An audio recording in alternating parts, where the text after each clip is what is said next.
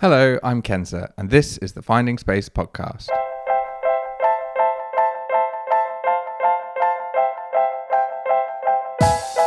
Hello, and welcome back to the Finding Space podcast. This week, I talk to British rower and multiple world medalist Emily Craig. We talk about her journey through GB rowing, her battle with depression, how she's managed her recovery with the help of coaching, and building up to her first Olympic Games. We join the conversation as Emily talks about leaving university and joining up with the British rowing team in Caversham. Enjoy!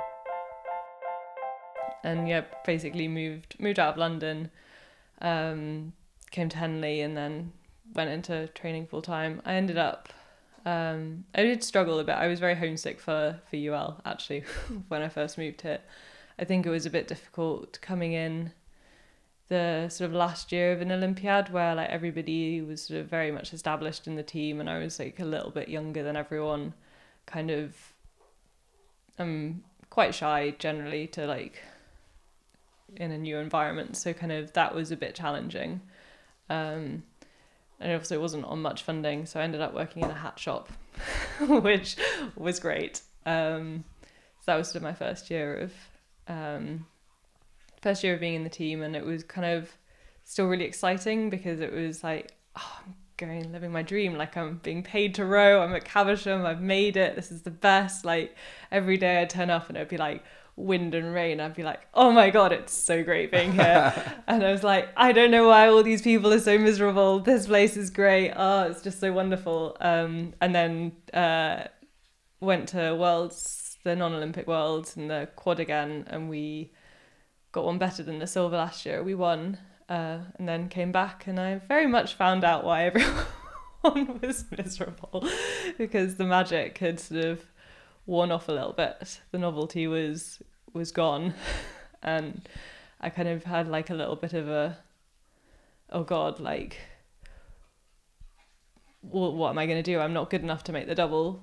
All I can do is go back into the quad, and if we don't win, then it's like one worse. Um, so that's when I had, had like sort of my first big like uh, mental health sort of crisis. I don't know.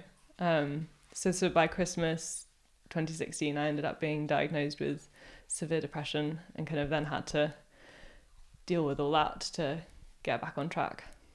And was that a specific reaction to coming down from a high of winning, or was it more of coming back and feeling like, oh, we've just got to do it all again? Um, I think there was a lot of factors. I think um, like the sort of feeling a little bit lost with motivation definitely didn't help. There was some other stuff going on um, at uh, like with my flatmate and like home, and I think it kind of all got away from me. So I think like kind of all those things just ended up building up and up and up, and then I had a a pretty grim time um, racing the December trials. Um, basically, like couldn't think about rowing um, couldn't get my thoughts away from anything that wasn't quite dark. Um, and kind of got off the water and thought, right, actually, I have to, I have to do something about this because I can't keep, I can't keep doing this.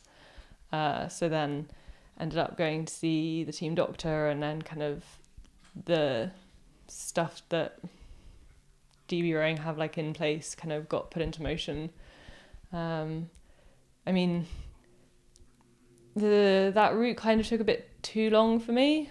Mm-hmm. What actually really helped was um, I got a coaching job, and that was just uh, really nice because even though it was rowing, they didn't care. Like, also helped cement like that. I actually know what I'm talking about with rowing. I think, um, I think I never, I'd never had to like coach anyone or like I'd never really been in say the bow seat, and when I'd been in the team, I was always sort of like technically the worst, like always the one that was like, come on, straighten your arms. Um, and actually gave me a bit more perspective of like, actually, I do know how a rowing stroke works. I do know what it should look like. I, Do know what's going wrong there. And it also helped change the way I thought when I was sculling around the lake and kind of gave me a bit more insight into my own sculling. Um, but yeah, kind of having that place to go somewhere else in an evening and just take me out of Henley, take me away from everywhere, kind of, I think was the the main thing that kind of started bringing me out of the the dark place. You know, you you must have been used to being around coaches telling you and and other maybe rowers telling you sort of giving you tips and things like that and and helping you through, but to have the ability to step back and start to understand your own rowing technique or your own physical fitness or your own mental well-being is such a hard thing to do and it sounds like that just experience of watching other people do it and helping them had a, a good effect on on you. Yeah and i think it helped give me a bit more perspective on like when darren's getting really frustrated at me. I'm like oh yeah that is like he he has a point. Um I mean, I have to remind myself about that sometimes. but um, I think it's always it's always really important making sure you have the ability to see something from someone else's perspective, and that certainly helped um, on days when we're maybe clashing a little bit. and so during that period, you had so you just come back from a victory, and and what was this period time period of sort of going into the coaching and so, um, so World was like August, September. Came back to training like September, October. Um, December trials was like the kind of low point. I think I started coaching in March. Um, yeah, I kind of had like uh, so um, they always used to take. I mean, still do take four lightweight women on like GB tra- training camps abroad, and I was always sort of like fifth or sixth. So in January of that year, I had a really fun land camp on my own at Leander, which um, maybe, I mean, kind of helped. I think also gave me a bit of like time and space and like my own focus. Um, so yeah, I guess like over a couple of months, and then um, kind of April was back in good enough shape to kind of have an all right performance at final trials. Um, and was kind of like getting there. And then uh, things took a little bit of a weird turn um, where, out of mostly pure luck, I would say, I mean, that's what I would say, uh, I ended up in the double for Europeans. Um, so Charlie took a step back from rowing um, and they put me in with Kat sort of 10 days before the event and we somehow got bronze. And then I kind of ended up staying the double that season and it was so I pretty much went from like depression and all of that to then like savage imposter syndrome. Oh wow. like um that was probably the main challenge of that where I had Darren and Kat like um and I was sort of like that, like, oh my god, what am I doing here? Like these people both won the Olympics, and I'm like, crap. like I don't know what I'm doing. I'm only here because there was no one else. But you'd suddenly sort of had this success, and and you know suddenly thinking, oh wow, is was that going through that imposter syndrome and sort of thinking, oh, I shouldn't be here?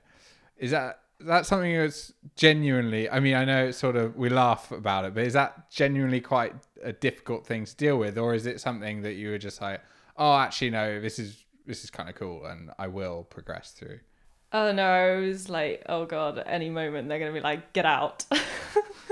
Get out you're useless. Um i think uh it was also a lot of it was managing um Kat and I'm sure Kat and Darren won't mind me saying they didn't have the best working relationship. They didn't get on fantastically well every time, and some of it was managing that.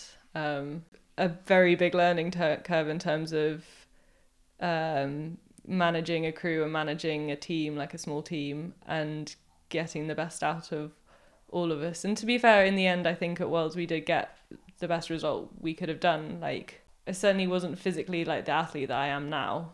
Um, like I, I'm under no illusions of. I'm not like I don't look back on it and think, oh no, actually I, I was better than than I thought I was. No. No. no, no. I was very much like like doing a lot of learning that summer.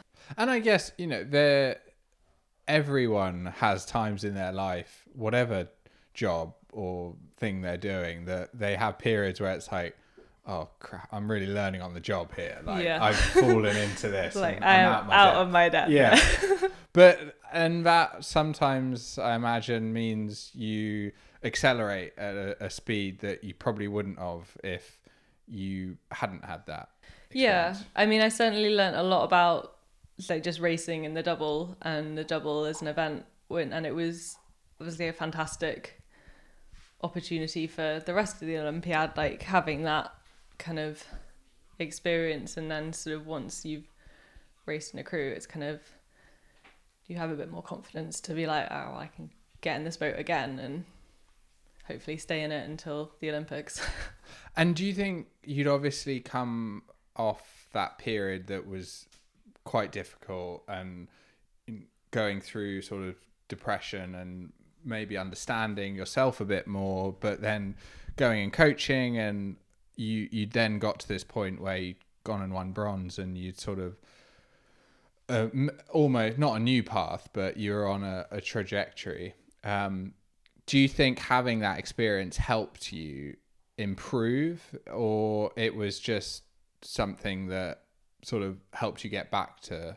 I mean, I say like it was really stressful and all of that, but it was really exciting and um, like a really great challenge. And I I love a challenge, so I think I guess if one of the reasons why the sort of depression happened in the first place was feeling like oh, oh I've got no like goal or like thing to get my teeth into.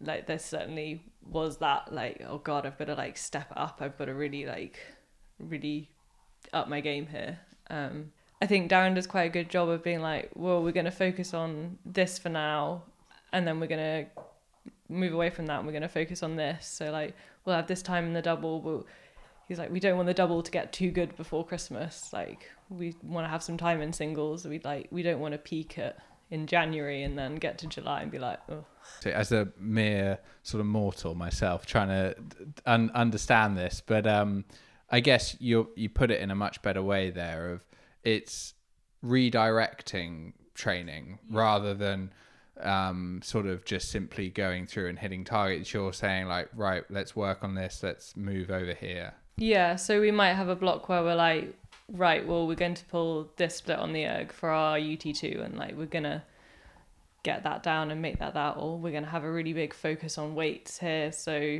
we're gonna back off with what we do on the UT2 sort of thing. Um, I mean, that helped over lockdown for me. I um, had like blocks where I'd have a bit of a focus on one thing, and then so like four week blocks of one thing, another thing. Um, like towards the end, we were allowed back out on the water, and I was like, okay, right. Well, I've done the work on the erg. I've got a PB on my 2K. I've got PB on my half hour. Can go sculling again. The erg can kind of take a back seat, and like actually, the water work's going to be my focus now. And I think when I, I mean, lockdown was like us 16 and a half weeks between like when it happened and our, our break. I think that certainly helped me get through that and make sure like I mean there were days where I was like oh god this is a nightmare as I'm sure everyone did.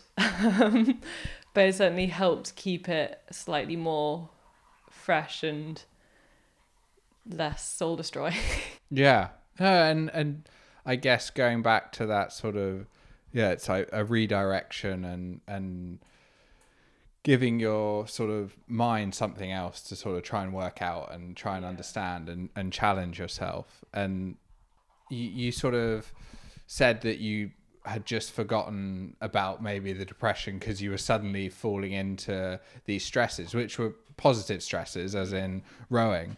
Um, but do you think you understood more maybe triggers or warning signs of how you would maybe spiral and maybe then have to step away? Yeah, um, and that definitely massively helped. So 2018 and 2019, I had these two fairly uh, disruptive injuries. Uh, so 2018 was my hips um, would basically give me random back spasms so I'd be rowing along, and then like my back would go with no warning, and then I say go like the like couldn't walk, Oh, really? like really bad. How would you get out the boat? What so it was happen? basically just like um, the worst one was uh, was the Saturday of Henley. We weren't racing at Henley; we were just training, and we did a burst as warm up for a piece, and it just like gone. Like had to sort of sit there like uh, whilst Ellie rowed us in, and then um,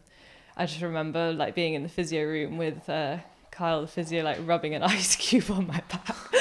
I just lay there the height of technology. well, um, yeah, that wasn't very fun at all, and couldn't like, yeah, I was like, like an old person trying to get up like for the next few days. Um, and then 2019, I had like intersection syndrome, which is like a tendonitis in my right wrist, and ended up having that operated on. So that whole kind of yeah, that was just a nightmare. Ended up like missing final trials, had to race my way back into the double, um, and then got back in the double, and then a whole load of other stuff happened, which is also stressful. Um, where basically uh, got back in the double with Ellie, who I'd been in the double with the previous year.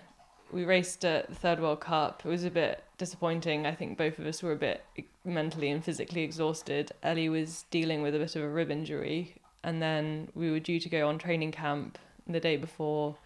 They decided, well, they diagnosed Ellie as having a stress fracture in her ribs, so she couldn't race. Um, and I would be racing the double with Imogen, and it was six weeks until Worlds, and we had to come top seven to qualify for the Olympics. And for people that don't know, is that That know, is not a long time. and so what sort of thing to just get in the boat with another partner? It for someone that doesn't know anything about rowing, that could seem well, you both row. You you know what Yeah. what's so difficult? What is maybe the sort of more nuanced side of it? Um, so I mean, for starters, we I'd only ever really rowed in the stroke seat, so uh, the one in front, but at the back of the boat. Yeah, Um, and we had to change it around, so I was in bow and following Imogen, so that was a bit of an extra challenge on me. And then Imo never really, I'm sure she won't me saying, she'd not raced in the double particularly before that, mostly just in the singles. So they're two very different boats, like how they move, getting to move together. And it did not go fast from the off. like, it wasn't terrible, but it wasn't like, it's not like we got in it and it was magic. Um, so it was a very, very intense six weeks. Like, wasn't really sure what exactly was happening when we did qualify. Um, I think uh, I think the stress all came out. Um, so we had to basically get through the semi final. So there's six boats in a final, seven to qualify. So if you're in that B final, it's like the final of death. Like you've got to win yeah. and it's like to the line and we were like oh god and we kind of breezed through the semi like i mean we came second to the dutch um but like the margins were big enough it was like fairly comfortable and i just remember we got back into the landing stage and i just like went like sobbing it was just i think just such a massive relief because for me i think as well i it was sort of a something I'd almost been working on since 2017. Like, oh, I'm in the double now. Like, been through all of this, and like, just so many things seem to just keep happening that to have actually finally done it was just a mass, massive relief. like, job done. Okay, right. Um, yeah. relief, pure joy, and then sort of just glad that you'd you'd had that achievement. Was that difficult to then deal with after, or was it just like let's keep going? This is Um, it was interesting. We had like our pre-race talk before the final, like the night before, and Darren was like, "Oh, you know, like you you've done the job now. Like, do what you want. If you if you go out really hard and like lead it, but then like blow with five hundred to go, that's fine. It's all fine." And afterwards, me and Imo just sat there and we went, we've just spent six weeks working on this race plan that's got us this far, and we think that this race plan can win us a bronze, so we're gonna do this race plan. and 500 meters in, I was like, oh, we're gonna come fifth again. Oh. and then in the last 10 strokes, we came through the French and the Romanians.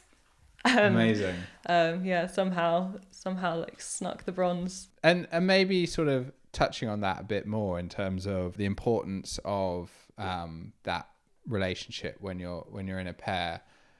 What is that something that coaches look for maybe beyond just the physical numbers that you're putting out? Is there quite a lot of technique in terms of how you row together and things like that that come into it or how you get on, you know?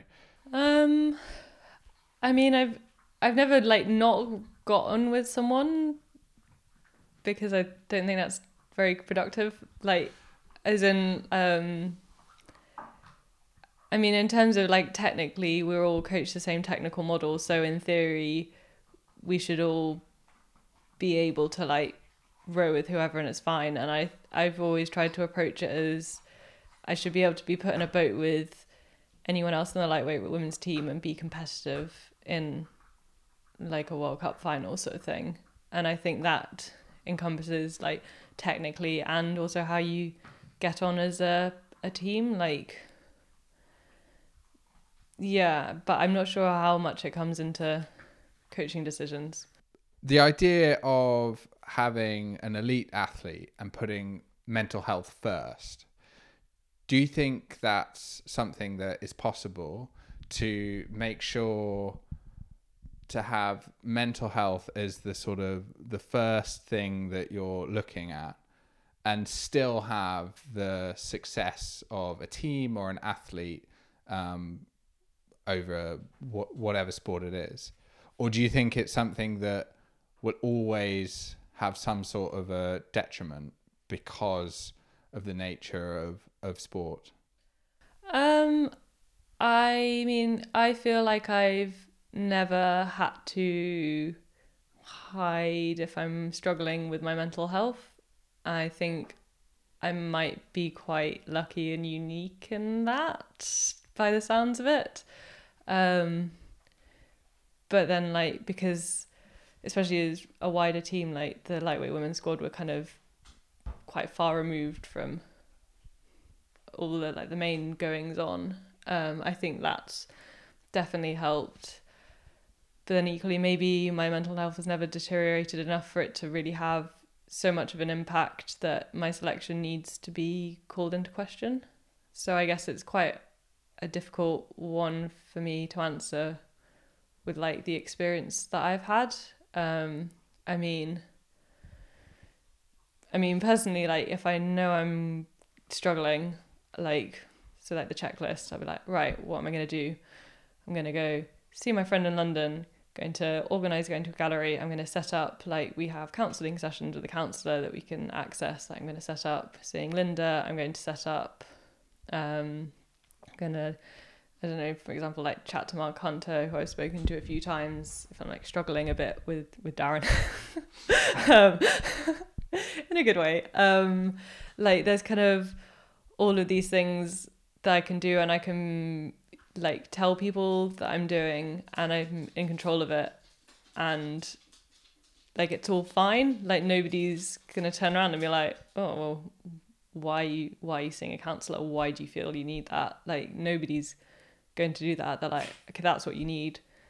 Go on go on and do it. And then because I did have such a low point in 2017 2016 2017 I think going through that, okay, maybe it did start affecting my performance, but my performance and where I was as an athlete in the squad, like, didn't have enough of an impact for anybody to notice or care. Which sounds awful, but it's kind of how it was.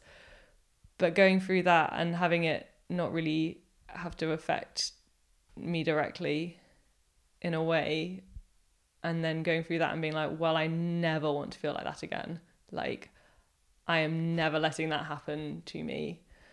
What am I going to do to prevent it has meant that I'm kind of in a slightly more privileged position where I know what I'm doing. Do you think sometimes people think of going through depression or just a really bad time that it's like they're doing something wrong and they often it can be maybe from an outsider or from the individual themselves thinking i'm doing something wrong here um, and instead of realizing that it's something that basically you know most people will go through at some point of time. So just acknowledging it and as you say going through those checklists or un- finding someone to talk to to understand what you would need to help go through that process and sort of realizing as you you sort of said that it's okay to feel like that and it's not you're suddenly failing.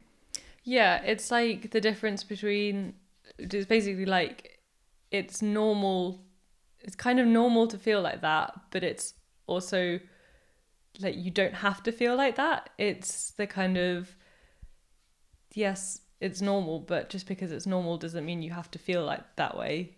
You you don't like there's a is a difficult line where it's like oh you know every everybody goes through depression at some point like yes um like they do it's like a massive issue but just because you are depressed it doesn't it shouldn't define you. It shouldn't be how you feel like you shouldn't have to just live with it. Like you can change it.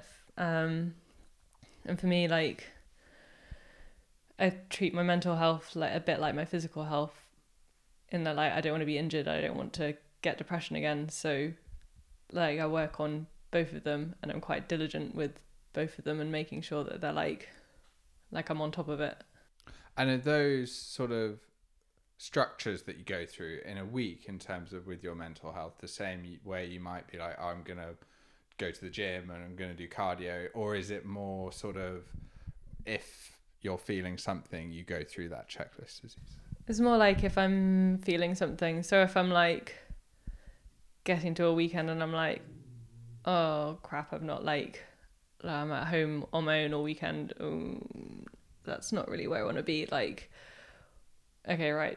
Do I want to organize something midweek? Do I want to do something next weekend? Do I need to like do something now? Like, do I need to call someone? Do I need to, like, it's more, it's slightly more reactive in a way um, but then I guess like when I go and get physio, that's slightly reactive. Um, whereas like my like robustness exercises that I do in the gym are the pre- preventative stuff. So I guess jigsaw puzzles, like flute, like they're all the like um, like preventative measures that I try and like have in my daily life. I mean, it takes it takes a lot of time and work to work out like what exactly works for you. And for me sometimes one thing might work and actually the next week it might not work so well. Um, and it's kind of having a bit of perspective and a, being a bit relaxed with it definitely definitely helps. Um, i mean one thing i've always i mean i've never i've always been quite like i don't ever want to have to like take medication or anything like that. So i guess that's more of a an incentive to make sure i'm on it myself as mm-hmm. well. You you've gone through periods of depression and you've gone through this whole sort of process of understanding yourself and and you now have a really strong grasp and you said you've been very open about it and that's helped you. Do you think it's something that you know people in general but athletes even just entering it even if they don't have uh any sort of inkling to themselves of any mental health issues, but just to maybe have an idea of maybe three or four things that they could either do in a week or daily that starts to build up that preventative side of Yeah, definitely. And I think um I mean it it definitely would help and I think it also makes you more robust like say say we do go into another lockdown like how are you going to make sure like I'm pretty sure I'm going to find if we go into another one a lot harder to deal with. Um so actually putting things in place so that you know that you're prepared for if that does happen and like like you said even if you're sort of feeling fine just having a bit of a like step back and be like oh what what is it that gives me a little bit of a boost in my day like i mean and everyone talks about headspace and the meditation stuff. It's not for me, probably because my mum pushes it on me. So I'm like, no, no, I'm not interested. Um, but I mean, like stuff like that, I think is just so easy to just bring in and get into the habit of doing. Thank you for listening. If you would like to see the portraits from this week's episode, please go to findingspace.cc. For more interviews like this, please subscribe to the Finding Space podcast.